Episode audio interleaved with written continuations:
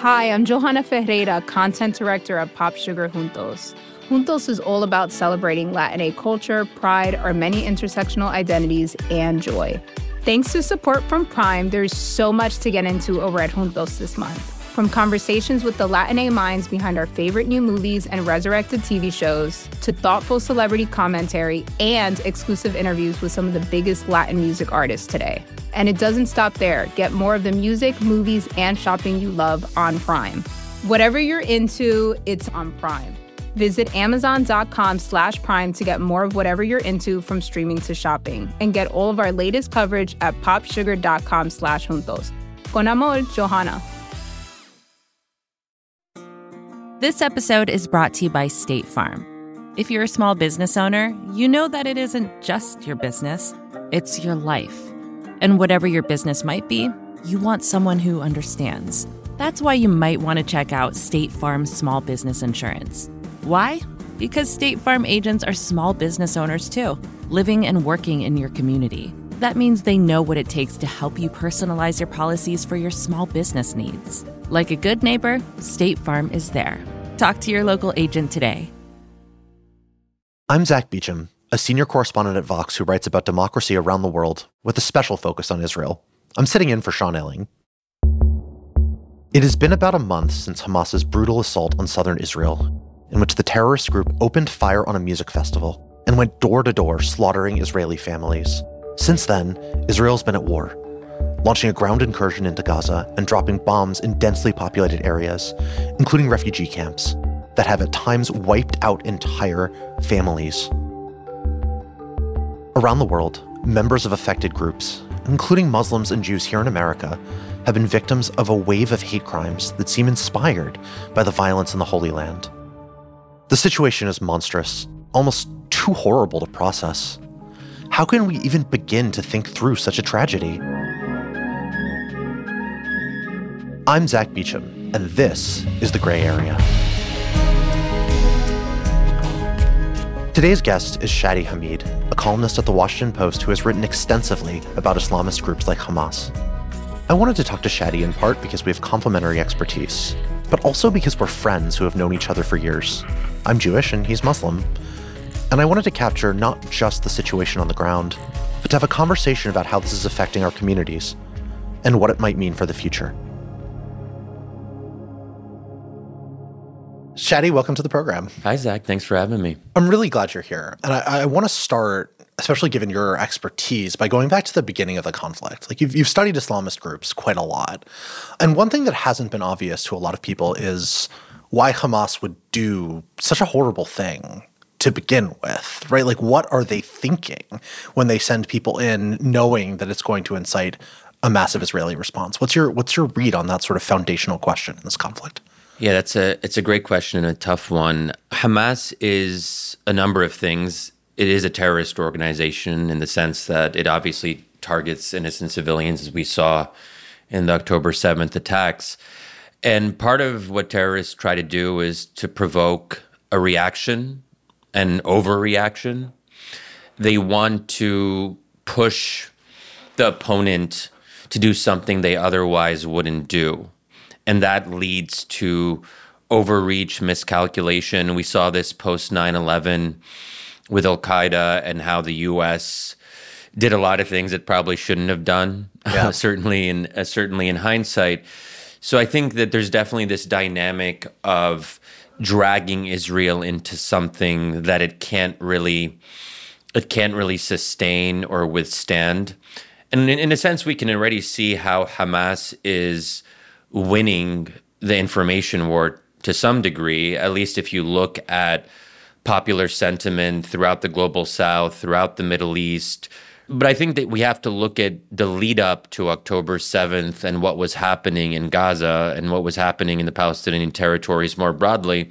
There was simply no movement, nothing was happening, desperation was growing, and I think part of what Hamas has been trying to do is to make a bid for revolutionary legitimacy. My colleague at Wisdom of Crowds, Damir Marusic, wrote a really good piece about this, where he made the point that spectacular acts of violence and brutality are not a new thing. They are actually quite common in revolutionary contexts. And it's a way for Hamas to seize the initiative to demonstrate its own relevance. And, you know, part of understanding terrorism is, or understanding the resort to violence, is to understand what makes individuals more or less likely to consider violence and terrorism as an option. And this is like a, an echo of the post 9 11 debate. And, you know, oddly enough, I think the Bush administration was quite smart about this, even though it didn't really act on it that well. But the freedom agenda was in part a realization that if you want to fight terrorism, you have to give people legitimate means through the political process to express their grievances. If they don't have those legitimate means, they're more likely to resort to violence, extremism, terrorism, and so forth. So I think understanding that broader context of how Gaza had just been frozen in place and a real sense of hopelessness was spreading and support for militancy was growing. And that's certainly a big part of it. Yeah. I mean, you alluded to the post 9 11 debates. And, and one of the important parts about that conversation that we need to capture is that there's a distinction between explanation on the one hand and justification on the other. It's extremely obvious to me that there can be no moral justification for what Hamas did, and the people who are trying to justify it. We've we've seen a sort of fringe of them on college campuses in the United States and certain radical pro-Palestinian protests. It sort of makes my skin crawl, right? Imagining people trying to defend what was done to Israeli civilians, especially when you learn more and more about the details.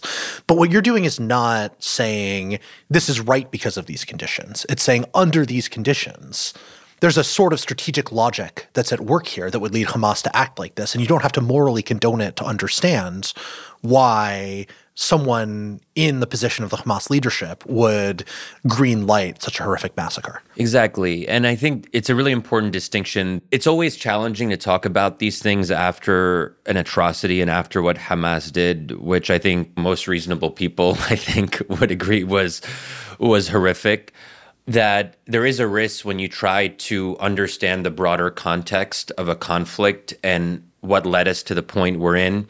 People can take those explanations and say, oh, you're excusing it or you're justifying it. And I remember this post 9 11 where it was the same thing. And we keep on doing this after acts of terrorism where there's a group of people who don't want us to talk about context they don't want us to understand the sources of evil. And actually, my latest Washington Post column was precisely about this. And the title, I think, uh, bothered some people. It was something like um, reducing Hamas's terrorism to a problem of evil is a mistake. What they did was evil, horrific, and so forth. But when we keep on dwelling on evil as the explanatory uh, framework, I think it narrows our ability to really take terrorism seriously as something that can be combated and something that has to be thought about in a very careful, strategic way. Because if we say they're evil and leave it at that, then we're basically saying, well, people are evil, they do the things they do, and the only option then is to just kill them, done, period. And I think that that's probably not something that most people should be comfortable with. So at some point, you have to be able to speak with nuance about what the best way to contend with a terrorist act is. And I think it's hard for a lot of people because they see evil, understandably.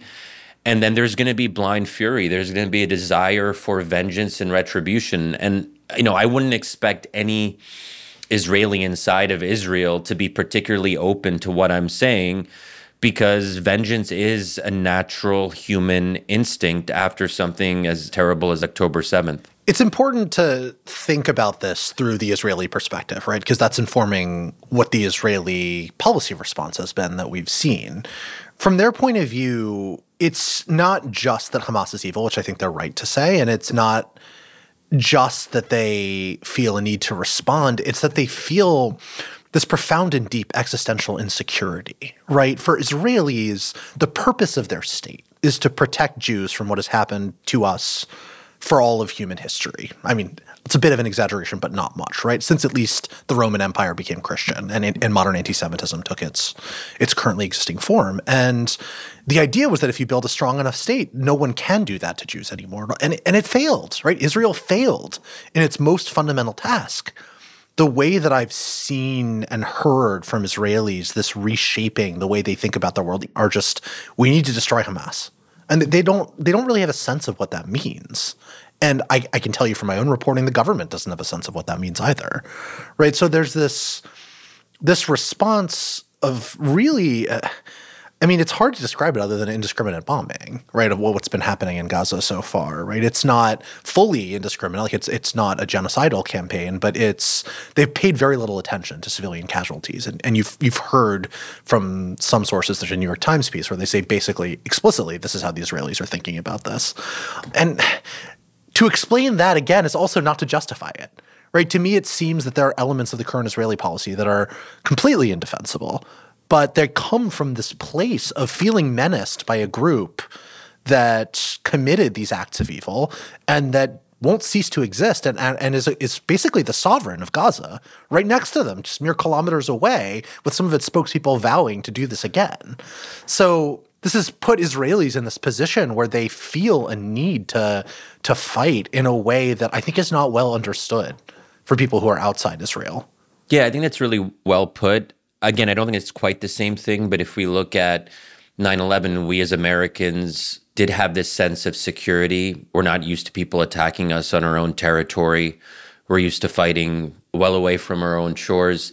So I think that if you have a sense of complacency, of just being protected from all the evils of the world, that you know you have your kind of island of safety then it does really come as a shock. And I remember last time I was in Israel in 2019, there was a real sense of complacency as it relates to the Palestinian conflict. It was like, well, we have this sorted.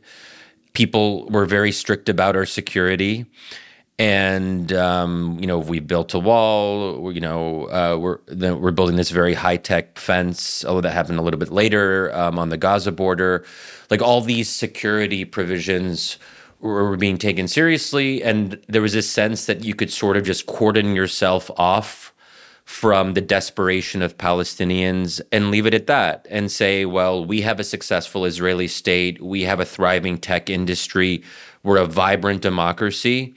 And you know what? We don't have to be part of a two state solution because we're managing it.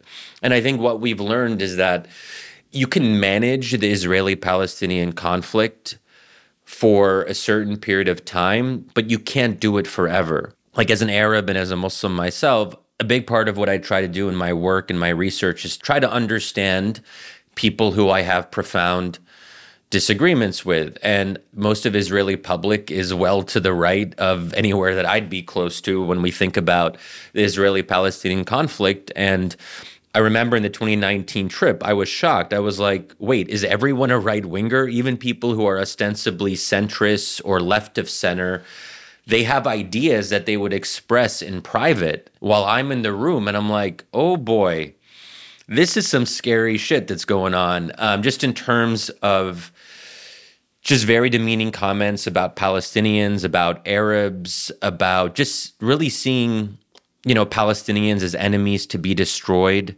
But at the same time, I have to understand, I have to make a conscious effort to understand how Israeli public opinion over time has moved in this quite right wing direction. There are reasons. Again, it's something that I find very um, unsettling. And, you know, it hurts me that this is actually what Israeli public opinion is. But, you know, at some point, we do have to understand. And, I think that when I look at a lot of fellow Arab Americans who are like mobilizing and who are very much on the activist scene calling for a ceasefire, I do think there is an unwillingness and an inability to really contend with what Israelis are thinking and saying and doing.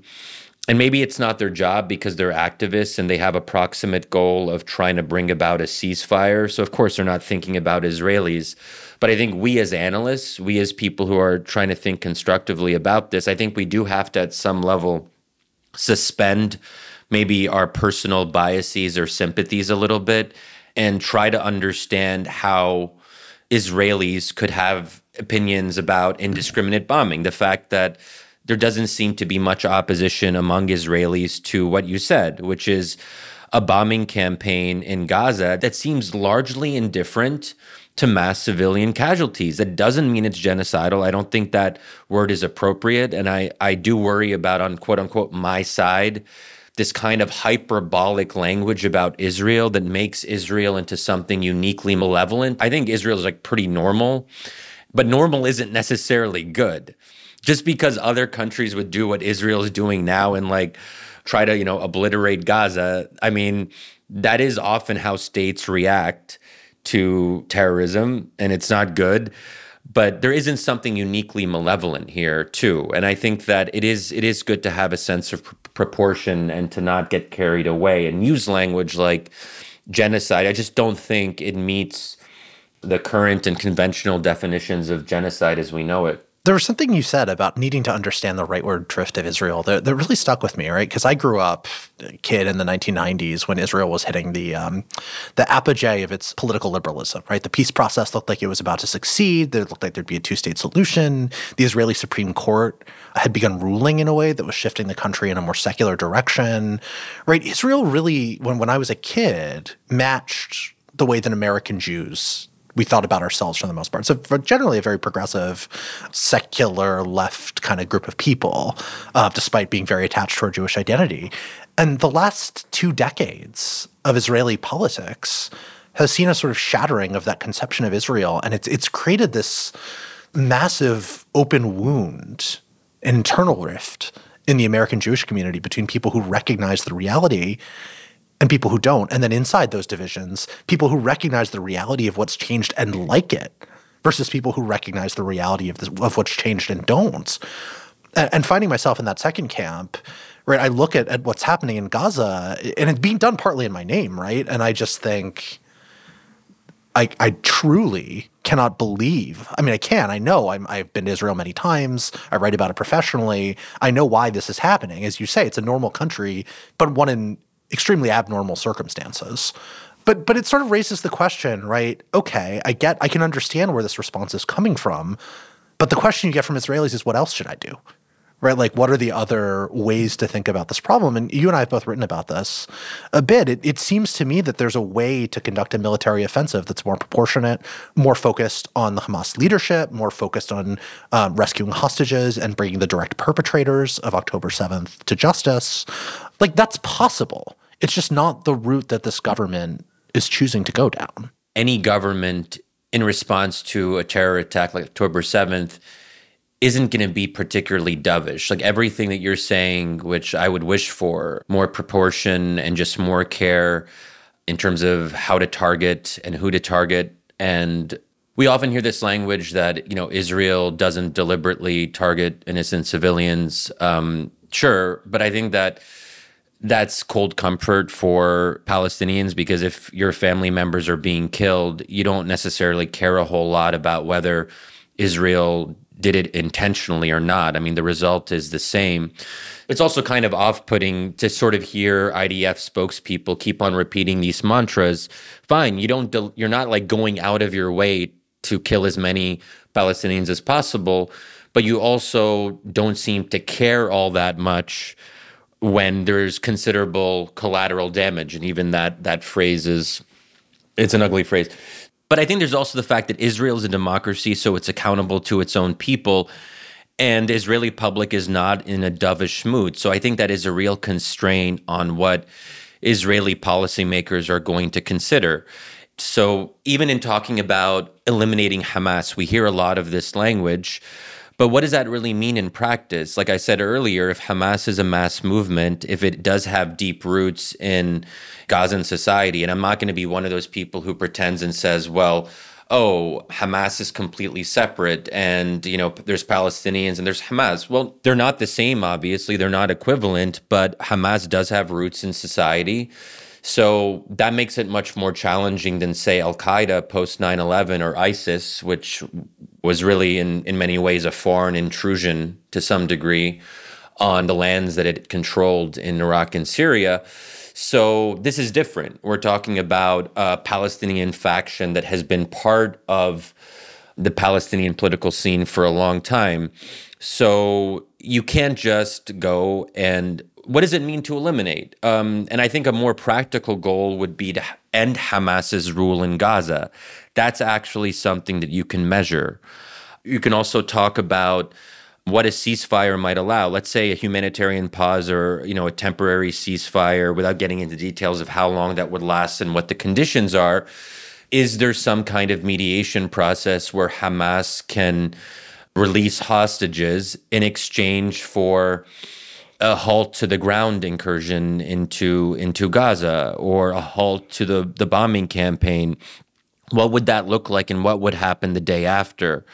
I think there's there's a lot that can be said about that. I mean, is it possible for Hamas to agree to offload its governing responsibilities to the Palestinian Authority as part of a negotiated deal with other Palestinian factions? What would it look like to hold elections, um, let's say next year, if there's a reconstruction period in Gaza and the international community is trying to actually make Gazan territory viable again for people to live in? What does it mean to hold elections? Will Hamas members be able to participate? Is there a way to say, well, if Hamas members want to participate, they have to agree to some kind of disarming or demobilization? These are the very tricky questions that I think have to be asked because you can't really design a bombing campaign without knowing what your end goals are. And if your end goals are unclear, and as you said in your own reporting, it's not clear that the Israelis really have a clear sense of what they want to accomplish, well, that's a problem. And the means of war have to be aligned with the ends of a war. And I just don't think we have that right now. So we're going to take a quick break, but when we come back, I'm going to pick up on something Shadi was just talking about, which is what does a post-war Gaza look like and what does it mean for the Middle East?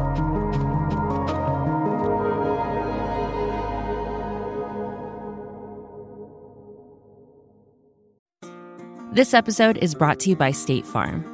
You've heard it before. Like a good neighbor, State Farm is there. But it's more than just a tagline, because State Farm agents are small business owners themselves who live and work in your community.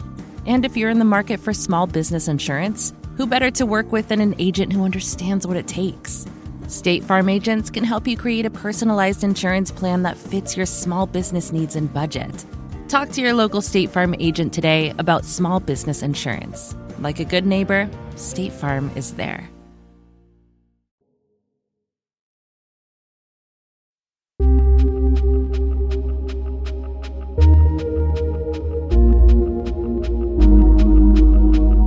And we're back. We are talking about the current ongoing horrible war in Gaza and what it means for Israelis, Palestinians, and, and now the future of the Middle East, right, is a topic that, that Shadi, my guest, just brought up. So I, I want to get into that, right? Because you were talking about what a post war Gaza might look like. And it's hard to even begin speculating, right? Because we don't know how far Israel is going to go exactly. But one conversation that I do know is happening at very high levels is about there being some kind of international presence in Gaza, primarily sponsored by regional powers, right? Uh, some conglomeration of Arab states. I don't know which ones exactly. I don't think anyone knows which ones exactly. Um, this this strikes me on, honestly as fanciful. The idea that there that any Arab government would be willing to send its own troops in to clean up after Israel seems just totally out of whack with public sentiment in the Middle East right now. But I guess I mean this is something you've studied extensively, right? Like how how do you see this war?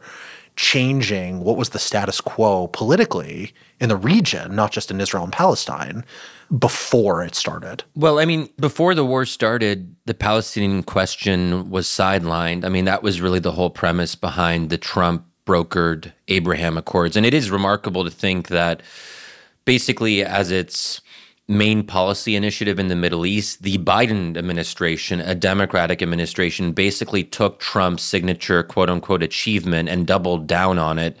I mean, that itself needs quite a bit of analysis and assessment. But I think that the Abraham Accords were designed to do a runaround around Palestinians. It was a way of making the Israeli Palestinian conflict into an Arab Israeli conflict that could then be resolved through a series of bilateral uh, peace accords where the Palestinians just simply weren't involved.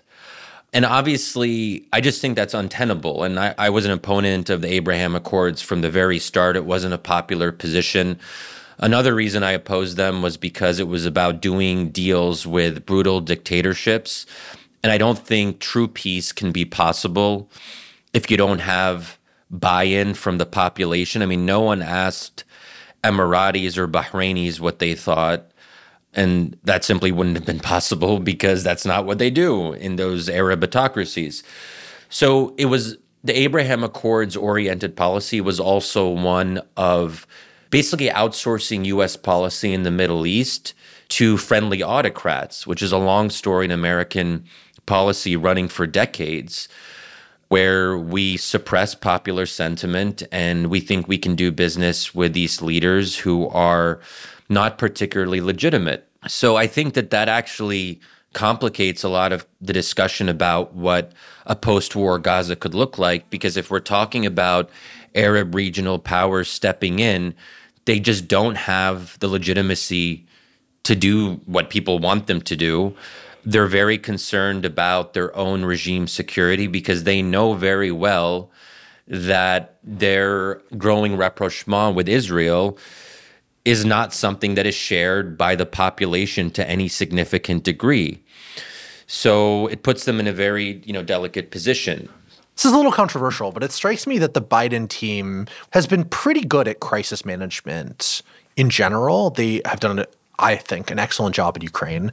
And their response to this to the situation has been I mean, look, they were in a lose lose situation in a lot of ways. They didn't have a lot of good options given the, the nature of the conflict, right? And what both sides wanted to do. The incursion that we've seen, at least so far, has been comparatively limited. And I think that's partially because Biden, I mean, he literally went to Israel while they were preparing what looked like, and what we heard from reporting at the time, was an immediate ground invasion. And then it got held off, and it got held off, and it got held off, and it appeared a lot smaller than it would look, right? And a lot of that, uh, from what I've heard, is because of behind the scenes pressure from the Americans saying, What is your end game? What is your end game? What is your end game? Like, what do you want to accomplish? What's your vision for the post war? How do you avoid getting yourself stuck into a long term occupation in Gaza? The same kind of post 9 11 questions that I wish our country had asked itself before we invaded Iraq. And, and that played a material role in constraining Israeli behavior. I mean, I don't know if that's enough to say that they did a on net amazing job, but I certainly think that they played a bad hand of cards reasonably well. I saw a tweet of yours where you I think you said something to this effect and I was surprised because I saw everyone else criticizing I remember that, yeah. The Biden administration from any number of angles and here is Zack being a lonely voice in the wilderness saying, "Actually, you know what? The Biden team has done an actually okay job under the circumstances. And, you know, we have our disagreements, but I always feel like you try to call it like it is. So I respect your opinion. And I was like, hmm, if Zack says so, maybe I'm being a little bit harsh on the Biden administration. So I guess it depends what our expectations are. If you already have low expectations, I suppose that the Biden team has met certain quite low expectations. You know, it could have been worse, I suppose. And also, I feel like there's like two modes of Shadi. I to speak about myself in third person, but there's there's like calm, dispassionate, analytical me, and then there is the me that is affected emotionally by what's going on. Yeah like what I've seen among Arab American friends and on Arab American and, and Muslim group chats is a level of despair that I have not seen. I don't know, not I maybe not even since 9-11. Yeah. You know, just a sense that the Biden administration has really been terrible. I think part of it is because of the optics. People look at public statements, they look at high profile press conferences, and I think we just got to be straight up what Biden said in that one press conference was horrible. And I honestly, are, you I, referring to the the Palestinian death toll, where he questioned the death toll? Pal- yeah, yeah, basically casting doubt on Palestinians dying, like in this moment of peril when so many Arab and Palestinian Americans have friends or family in Gaza. And then John Kirby's press comments where basically war sucks, people die. Like that's maybe honest or mm-hmm. whatever, but I mean, I would have preferred to see a little bit more hypocrisy. Just pretend because when John Kirby talked about Israeli civilians dying, rightfully so, there was a real sense of empathy. These were human beings, these were individuals who lost their lives. But then to say, to treat Palestinians as numbers and to question the death counts, and we're talking about a lot of people killed. So I think that a lot of Amer- Arab Americans have seen that, and it seems like why can't Palestinians be talked about? as human beings deserving of dignity? Why do American officials see Palestinians as just an abstraction or as something that's only relevant insofar as it's tied to Israel? Like, it's really frustrating. And I think there is a real discrepancy between elite Democrats and officials and where the heart of the Democratic Party is moving, especially young Democrats. And there's been a couple of polls that have come out that show that in the 18 to 34 age range, there's much more support for Palestinians, understanding of Palestinian grievances, support for ceasefire, and so on. And it just feels like the Democratic leadership is just in a different place in the way they talk about these issues.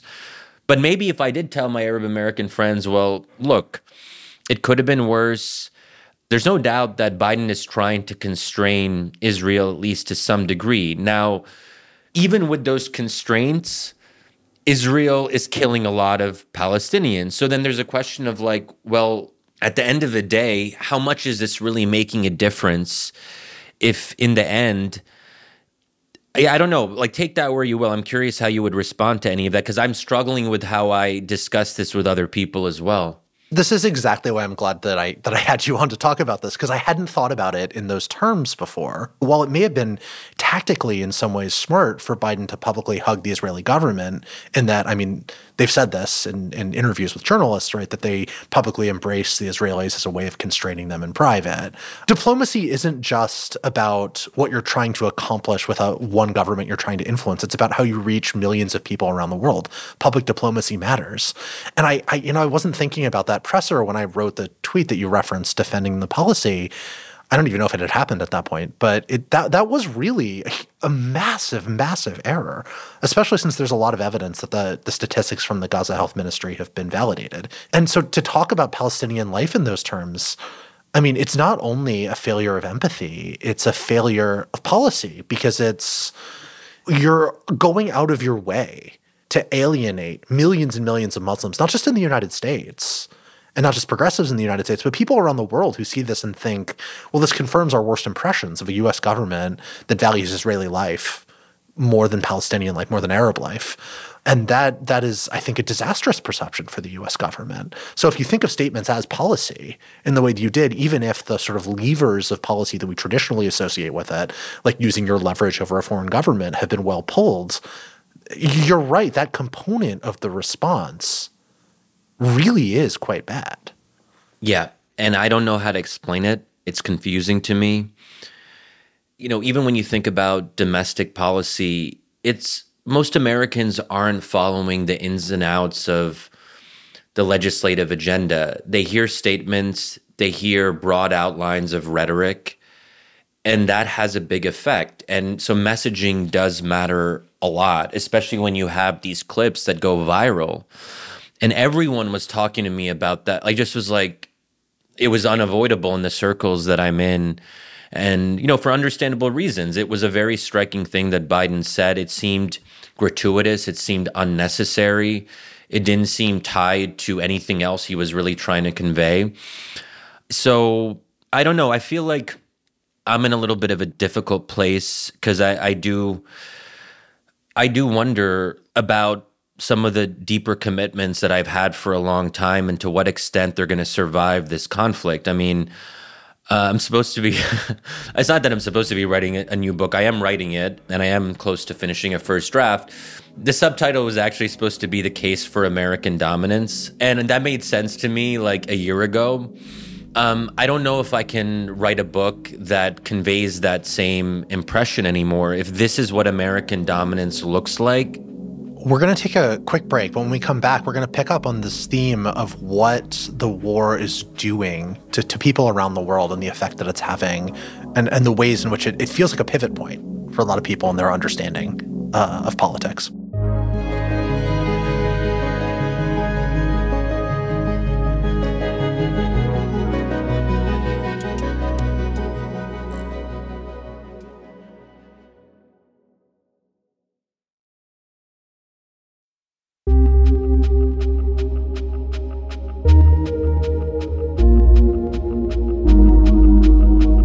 Welcome back.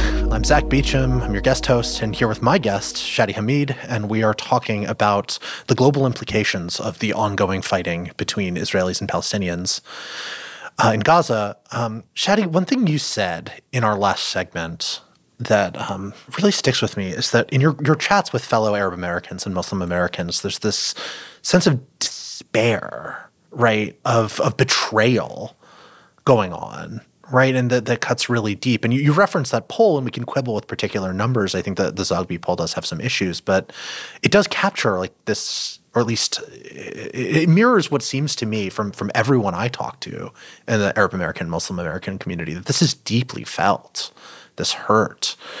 Talk me through a little bit about what what the nature of of that hurt is and how it's reshaping the way that Muslims and Arabs feel about their place in American politics. Well, I think part of it, a lot of these young activists and also young staffers in government or on the Hill who are Arab or Muslim, there was a sense that we had entered into the mainstream of the imperial capital, so to speak, and that we had a, a seat at the table, and that the Democratic Party and the Biden administration would be better on these issues because because of our own input, but also because of the progressive, I think, shift of the past 10 years or so, you know, with the rise of folks like Bernie Sanders, AOC, and so forth.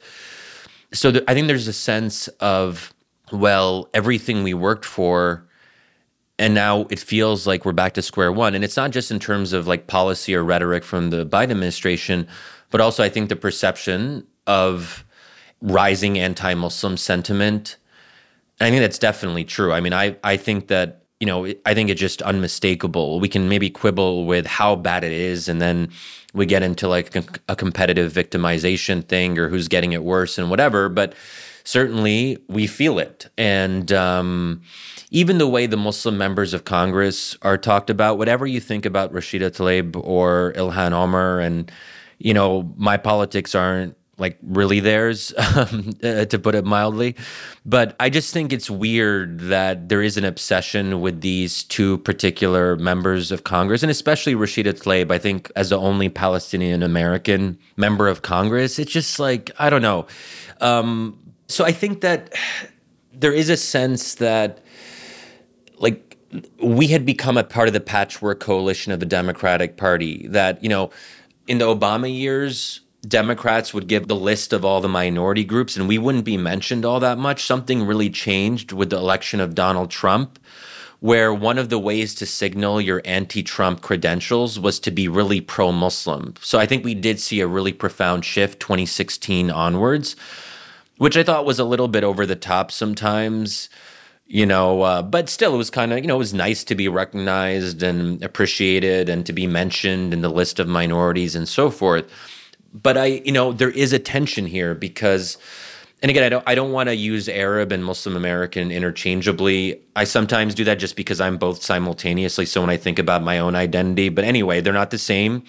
But when I look at my own overlapping communities, I do see these growing tensions, especially among observant Muslims. And this is a different conversation that I'm sure we'll have to re engage with, like, I don't know, six months or a year from now but there had already been a shift for reasons I alluded to earlier on some of the quote unquote woke issues. I've seen a lot of folks who I'm aligned with on other issues say that the events of October 7th, you know, Hamas's massacre and, and how some on the left responded to it pushed them to the right. And I think it is worth mentioning. I am kind of annoyed by certain folks in the progressive activist scene, I think there have been some huge tactical blunders in terms of messaging. Like, you know, it's just sort of like, don't say from the river to the sea. Like, I, you don't need to do a whole explainer on why river to the sea doesn't mean you don't want to erase Jews. Yes, it has a particular meaning and it doesn't mean the terrible things that a lot of people often assume. But you know what?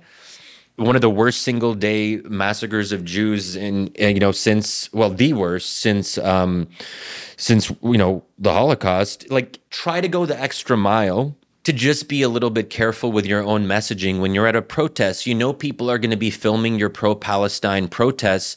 Don't let the message get muddied with dumb phrases that are going to just confuse people. So I get why some people feel like so outraged by young progressives and now they're like oh well now we're shifting to the right because of this and it's a hinge moment in our own political evolution i sort of get that and i acknowledge that even Rashida Tlaib, like you can do you can do a better job if people are asking you. I don't like this idea that Arabs or Muslims have to prove their loyalty by issuing condemnations of Hamas. It reminds me of 9 11, where we were always asked to, Do you condemn Al Qaeda? Do you condemn 9 11? I'm just like, um, do we even have to ask this question? Yeah, it's it's kind of Islamophobic to even expect that. Yeah, exactly. There is something really weird about that sort of way of like, you know, positioning the question.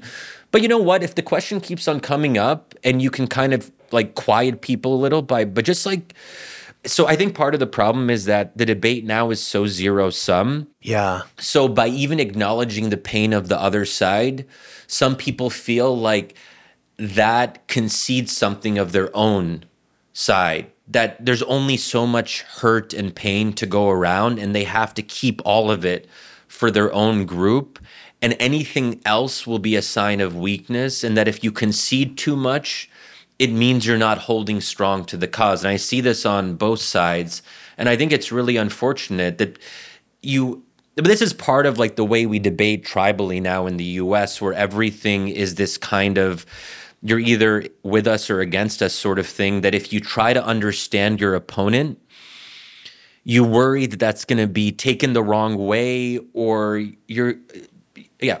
Your point about people shifting to the right, like people who are saying that are very loud, right? They're often people who have very big microphones and, and probably honestly were already mostly on the right to begin with. But in the Jewish community, right, in the, the majority of American Jews who are left of center, relatively secular, but still strongly identified with Judaism, right? The, the mainstream, the American Jewish mainstream, there's a kind of different response, right? And I think it's it's a little hard to grasp from outside the community, but it, it's also a sense of betrayal, and it stems from these not just sort of slogans like "from the river to the sea," though that doesn't help, but especially the people who have taken either a pro-Hamas or anti-anti-Hamas position, right? Like what Hamas did was acceptable because it's quote unquote decolonization or whatever or saying you shouldn't expect anyone to condemn Hamas. It's politically counterproductive to the cause of fighting the occupation. For a lot of American Jews, I mean, this has been a profound rupturing moment, a sense of betrayal, not with the Biden administration, but with sort of the progressive movement that they thought they were aligned with writ large. I, I can't tell you the number of private messages I've gotten from other Jews saying it just feels like our lives don't count, that among people that I thought were my friends, like if I had been at that rave, in the desert, or if I'd been one of these kibbutzniks visiting a family member, uh, right, who, by the way, were a disproportionately pro peace community in southern Israel, right, if I'd been visiting them and I had been murdered, people who I had been in class with in college, at my workplace, would have been justifying my murder. And that that sense of alienation and betrayal, I don't think it's it's fueling a shift to the right exactly, but it is fueling a sense of alienation and political homelessness. Um, or I don't think from the Democratic Party in general, but from the progressive movement specifically. And I, I don't know what to do with that because a lot of these people that I'm talking to also, you know, have pretty, for Jew, by Jewish standards, left wing positions on the Israel Palestine conflict. They're really upset with the way that Israel is treating Palestinians and are trying not to indulge in this zero sum thinking that you rightly point out is horrific and counterproductive to the way that we think about these things. But they're trying to hold that sympathy and empathy with Palestinians in the heart at the same time that they still they feel deeply victimized by their fellow Americans and threatened, right? The the rise of anti-Semitism around the world in the wake of this conflict. It's, I mean, this happens every time there's a war with Israel, but this is, uh, God, it's a, it's a totally different degree, right? There's this this headline I saw from a, a, a, quote from a German Jew and in a German newspaper that was something like, "Now I know what it means to be a Jew." Right? European Jews didn't talk about things like that beforehand, and the way it's it's affecting the community. I've I've much like you've never seen this sense of, of despair and betrayal. I've never seen this sense of fear. Maybe not since the Tree of Life massacre, but here it's different right? And I, I, I don't know what to do with that. I'm glad you bring that up because how do I put this? Um, well, progressives are basically disappointing generally a lot of the time. So I think, and and tend to like alienate people with their way of. Um, but I think you're getting at something deeper here because I think it's one thing if we're just talking about normal political debates. If we're actually talking about lives lost and terror attacks, it's just like at a different level. And I have to say, it is disappointing. Um, some of the reactions I've seen on my own quote unquote side. Yeah. I do wish that and I'm not just talking about Arab Americans or most, you know, but just progressive activists generally. And again, these are like overlapping concentric circles oftentimes. Like you can do better. Like how hard can it possibly be to just show that you're concerned about how you know your Jewish friends or colleagues or classmates are dealing with what happened on October 7th? It just it seems like a major own goal. It's obviously like a moral blind spot. And I think the moral question is an interesting one. How do people lose or feel that they can't really access moral empathy for people who they perceive to be? And you shouldn't even like we're not talking about you know israelis we're talking about people in your own campuses who you should be like more inclined to to understand and so forth and I don't know what to say, man. Yeah, I, I, put you in an impossible position, or I'm not asking you to like. Yeah. like but I also I feel like even I sometimes like in certain group chats I want to like step in and, and just be a voice of reason, guys. Like, okay, this is not like none of this is like anti-Semitic. This is like a different point. It's about how to like frame issues. Like, so when you're talking about a ceasefire you can't just call for a ceasefire and not acknowledge that Israel has legitimate concerns about Hamas. Like, you can't just be like a ceasefire call that says nothing about Hamas. That seems like a major blind spot to me that gets at this bigger issue. You should be able to understand why many American Jews would not feel totally comfortable with a ceasefire call that doesn't contend directly with what Hamas did on October 7th. Like, I mean, it just like try to like I mean, I don't know what your sense has been, but I just I I'm trying to think about how I can better engage on these questions. I feel like a lot of activists are so focused on the activism now that if you bring up debates about messaging or alienating potential allies and so forth, like I fear that they see that as a kind of undermining of what they're trying to do. And I'm not someone who's ever really been engaged in activist circles, so I watch it from afar. And I guess I just don't really even understand the mindset entirely. People who are just like not concerned with realistic solutions and are really very focused on slogans. Not every, I, I, again, like people will take that the wrong way, but I do think there is a lot of sloganeering that is really counterproductive. But it's not my world, so. No, look, uh, activism isn't mine either, but I can say these sort of internal conversations on the Jewish left right now are really painful because a lot of people, especially on the like really anti-Zionist Jewish left, feel like they've been fighting against their own community for years now, and they're not really a lot of them aren't really interested in criticism from inside the community because they're so used to being labeled self-hating Jews, anti-Semites, etc. They don't want to hear it, and I think that's a huge problem with the way that a lot of the the sort of centrist elements of the Jewish establishment have approached, really trying to marginalize people who disagree with them on Israel and call them. I mean, God, there's one essay in Tablet magazine that called them un-Jews. Whoa. Yeah, it, it's really quite bad, and I've, you know, I'm not avowedly anti-Zionist myself. I'm a, a on-record supporter of the two-state solution, in part because I think Israel has a right to exist, and in part because I think it's the only viable solution. But at one point in the future, hypothetically. But setting that setting that aside, I don't like the way that people in that position have been othered in our community and that they're really passionate concern for Palestinian well-being, which is totally on the right moral side of this, gets treated as a betrayal. But it also means that there's this internal dynamic that short circuits good conversation about this because some of those people are the exact people who have gone so far right? In the doesn't matter what Hamas did, maybe it's even decolonization, right? Comparing it to John Brown's raid on Harper's Ferry, which is like an absolutely insane comparison. Wow, I didn't hear that one. That's that's that's interesting. Um, huh. It's like trying to tell to to be like, okay, let's come back to the realm of reality and and talk to our own community that's in so much pain. So many Jews know someone who's been involved in there that the just trying to harangue people as if saying like this is what you get for not ending the brutality of the occupation earlier it's you're not helping anybody but setting aside our, our sort of two internal dynamics one thing i, I guess i kind of want to close the conversation on is us talking like what what can we do as members of our respective communities to try to ensure that this doesn't get locked into a zero sum competition? You alluded to this earlier right? The like oppression Olympics where like, well, Muslims have it worse. Well, Jews have it worse after this attack. Or and and also given that a lot of our sympathies, sort of gut instincts, are aligned to the different sides of this conflict.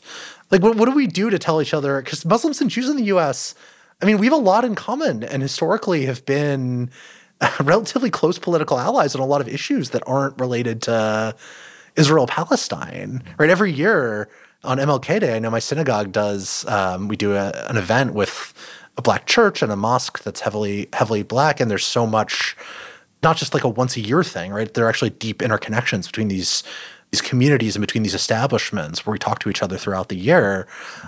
I, I just I would hate, I would despair to see those ties that have been built up between these communities sundered by horrible events happening a continent away. Yeah, I'm with you. Um, and it is really worth noting that before October 7th, for a long time now, I think there was a real sense that American Muslims and American Jews had much better relations than, say, Muslims and Jews in France yeah. or really anywhere in Europe, whereas, you know, much more tense.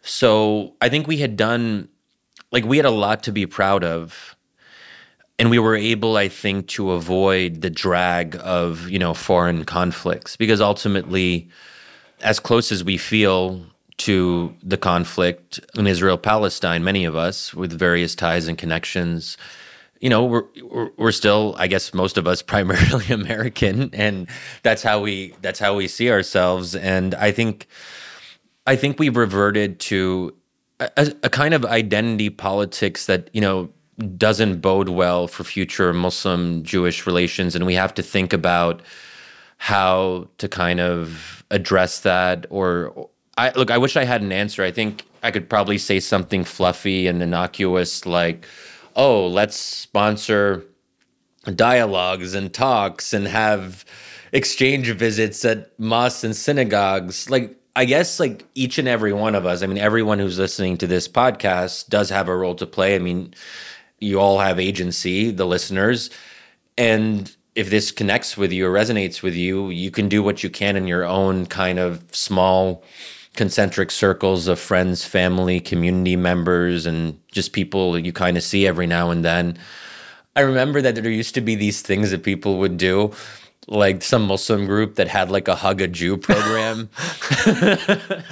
which I think is kind of like sort of silly and I guess like patronizing if if well meaning. Yeah, yeah. And you know, you always um I, I think that I mean Zack, what do you think? I'm struggling here. Help me out, man. I mean this is this is this is gonna sound like the sappiest thing ever, but like conversations like this, yeah, right, right, like not just sponsoring fluffy dialogues that are like you know people sitting in a room and talking about their feelings, but like honest, direct exchanges between people in these communities who have developed ties, like you and I have over years, right? Like, and having these these openly airing what's going on in our communities, what we like and we don't like, and how important it is to maintain the connections that we, not just as individuals, but as communities, have built up over the same years Exactly. Yeah, that's good. It's it seems like that's what we need to be doing, right? Like Yeah, and I would say the conversations they should be raw and honest. Yeah. And I think it is really important to speak frankly with our friends about how we might feel betrayed or how we might feel let down. Like those sentiments are deeply felt on among American Muslims and American Jews and let's not let's not walk around that or try to like cordon that off because it's too sensitive i think it really is important like if people have these feelings and sentiments. They come from a real place and they have to be confronted head on. And I'm I'm very much a proponent. Like I'm not a huge fan of interfaith dialogue and the stuff where you kind of preach to the converted and you kind of bring people who are already like into dialogue to just dialogue with each other. No, you have to kind of go for the rough edges a little bit. People who wouldn't normally be in the room because they maybe have sharper views or more controversial or provocative views on the conflict. I'm not going to necessarily advise, you know, okay, this this will probably get me into some trouble, and it did get me into some trouble when I went on the trip in 2019. But you know, I have to say, um, this is not the time to like be planning trips or anything. But um, you know, I my trip, you know, the trip that I took to Israel as part of it was part of a study group. Uh, we were focusing on religion and nationalism, and naturally, Israel's kind of a perfect place to study the intersection of the two. And it was like a pretty like it was um it was a long proper trip, like something like um, I don't know, like ten days or something, but in in Israel and the West Bank. And that's actually how the podcast that I co-host, Wisdom of Crowds, got started. Because we were in a bus, and uh, Damir, my co-host, Damir Marusic, and I, um, we were on a bus in Israel, and we were just like debating about religion and nationalism. And someone said, actually, it was Megan McArdle of the Washington Post who said, "You guys should get a podcast," and we did. But being in Israel it helped me understand like why why do people have certain demeaning views towards Palestinians? It's bad, but it's not enough to say something is bad. And I, I think that you know, I even spend time talking to settlers. A lot of my fellow Arab Americans would say, Shadi, how could you possibly do that? Like that's beyond the pale. But really, I think like very few things should be beyond the pale. Then again, like if someone's an open Hamas supporter, we can like cordon that person off. But generally, I think most people are within the bounds of discourse, and we should be actually confronting these issues head on to the best of our ability. I just, you know, there's no other way, I don't think. No, no, I, I remember it, I, I feel the same way. I remember going to a home of a Palestinian activist in the West Bank, and I told another Jewish reporter that I'd been there, and they were like, "Oh, you know, many Israelis would think of him as a terrorist," and I was like, "I don't, I don't think so. That's not that was not my experience of him, and it's." Cutting foreclosing dialogue with somebody who comes from a radically different position, and not just wasn't my opinion of him; it was not how he acted or what he does. But it's like it shows how like you need to take risks inside the community to break down and to deal with and to understand where the other side's coming from. Um, I think we're going to leave it here. Shadi, thank you so much for joining me. This has been just like a really, I think, I think a really valuable conversation. So thanks for coming on the show. Thanks so much, Jack. Like this was really great. Thanks for reaching out. Really enjoyed it.